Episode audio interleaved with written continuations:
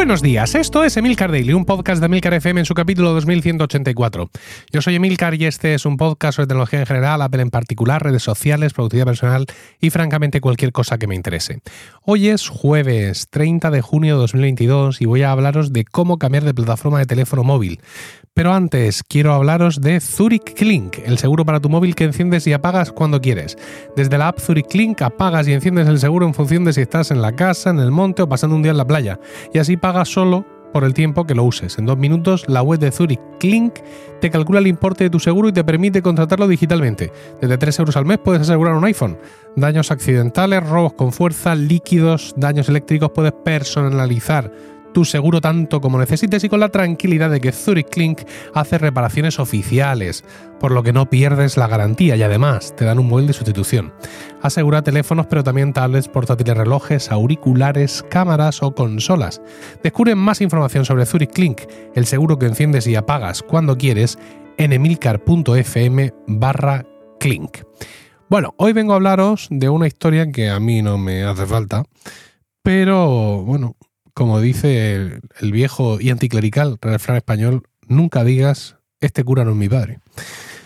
Pero bueno, en cualquier caso vengo a hablaros de pasar de Android a iPhone y de iPhone a Android. No, mm, y, hablo, digamos, de, no de la decisión ni de por qué, ni vengo a hacer aquí yo un, un, alegato a favor del iPhone y todas sus maravillas y que Android es el mal y todas esas historias. No, no es este el momento de hacer todo eso, sino de hablar de cuestiones técnicas. Porque esto ha ocurrido desde que el mundo es mundo, realmente, ¿no? Estos cambios de, plataforma. Yo, pues por un sesgo mm, de experiencia, me parece más fácil que la gente pase de Android a iPhone que que pase de iPhone a Android. Pero también es cierto que he conocido todo tipo de experiencias. Hay que diferenciar muchos tipos de usuarios, ¿no? Hay usuarios muy top, muy tecnológicos, que se encuentran cómodos en ambas plataformas, que realmente cuando sale la, remesa de teléfonos nuevos de un año, de una temporada concreta, están buscando el que tenga mejor cámara, el que tenga mejor pantalla. A mí todas esas cosas se me hacen imposibles. Es decir, para mí el ecosistema, o sea, yo soy un prisionero, un prisionero gustoso, por así decirlo, de Apple, pese al podcast de ayer.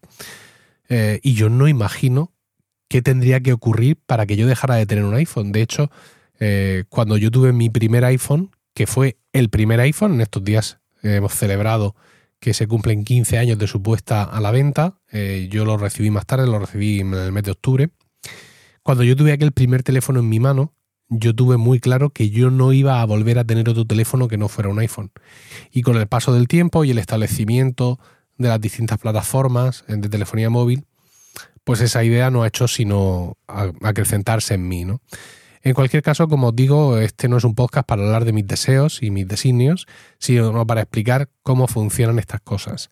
Si seguimos la actualidad de Apple, mm, quizá mm, recordemos que Apple hace ya algún tiempo sacó una aplicación para Android que se llama Move to iOS, ¿no? O Move to iOS o iOS, si ya que hablamos en inglés. Es una aplicación que te puedes descargar desde Google Play en tu teléfono Android y que transfiere a tu nuevo iPhone todo aquello que tú quieras transferir. Hablamos de contactos, de mensajes, de fotos, vídeos, eh, cuentas de correo electrónico, eh, calendarios, todo esto pasa perfectamente de tu teléfono Android a tu iPhone. De hecho, digamos que ambos teléfonos se, esperan el uno al otro. En el, en el teléfono nuevo, eh, tú mm, especificas lo que, lo que va a ocurrir. También pueden, por ejemplo, traspasar los marcadores de, Google Chrome y hay un botón de transferir datos desde Android, que es una de las opciones que tienes en tu iPhone cuando, cuando llegas, el oportuno intercambio de códigos, la, una red Wi-Fi que crea el dispositivo eh, que recibe y bueno, pues este tipo de historias que se pasan de un lado a otro. Hay una página web de Apple con ayuda para todo esto y todas estas historias.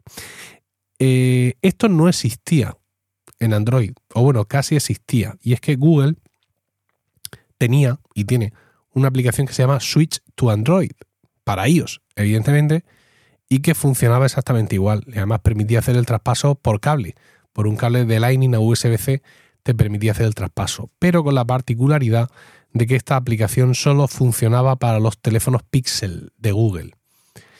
Eh, la noticia en estos días es que ayer, sí, ayer o antes de ayer, no lo tengo claro, creo que fue ayer, Apple sacó una actualización de esta aplicación que vale para cualquier teléfono Android con la versión 12, con Android 12.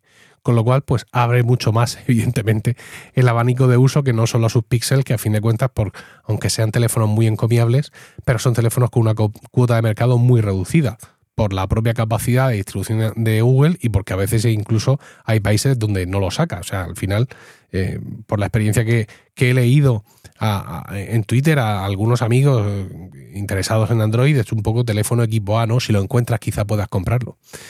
Entonces, bueno, pues a partir de ahora, de la última versión, insisto, de esta aplicación Switch to Android, ya no solo funciona desde un iPhone hacia un Google Pixel, sino desde un iPhone a cualquier teléfono Android eh, que soporte Android 12. Eh, Como digo, todo esto se puede transferir por Wi-Fi, al igual que lo hace la aplicación de, Apple, o también tiene la posibilidad de hacerlo con un cable de Lightning a USB-C. Y lo que incluye, pues lo mismo, ¿no? Aplicaciones, eh, las aplicaciones, digamos, las que sean, evidentemente las que tengan un equivalente en el otro lado, fotos, contactos y mensajes también pueden copiarse de una sesión a otra.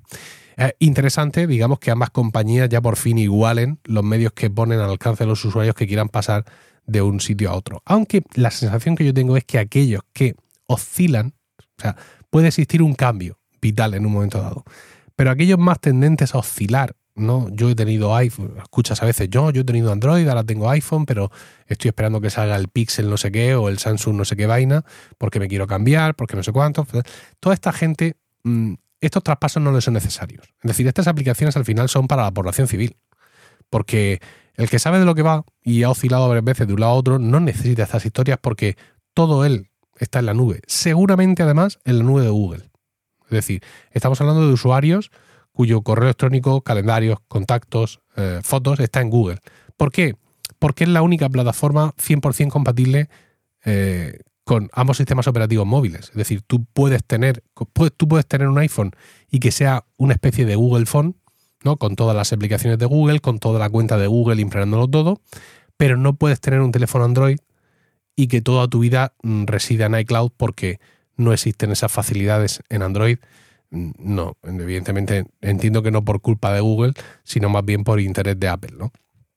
Entonces, pues al final esta gente que tiene ese tipo de vida y ese tipo, o que tenéis ese tipo de vida y ese tipo de, espacios digitales, no necesitáis una aplicación, enchufarle un cable a un teléfono al otro para que se pase, porque estas cosas ya las tenéis hechas.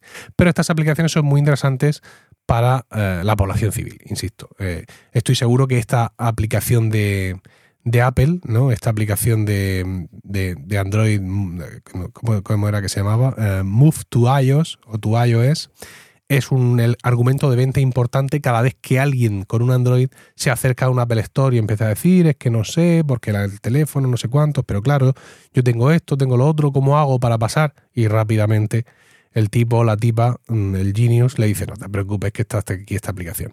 Lo que sí que no se va a poder pasar de ninguna manera, yo ya lo anticipo, porque además suele ser un quebradero de cabeza común, son los mensajes de WhatsApp por donde yo tengo entendido, la única forma de pasar tu WhatsApp de Android a, iOS y viceversa es usando aplicaciones de terceros, ¿no?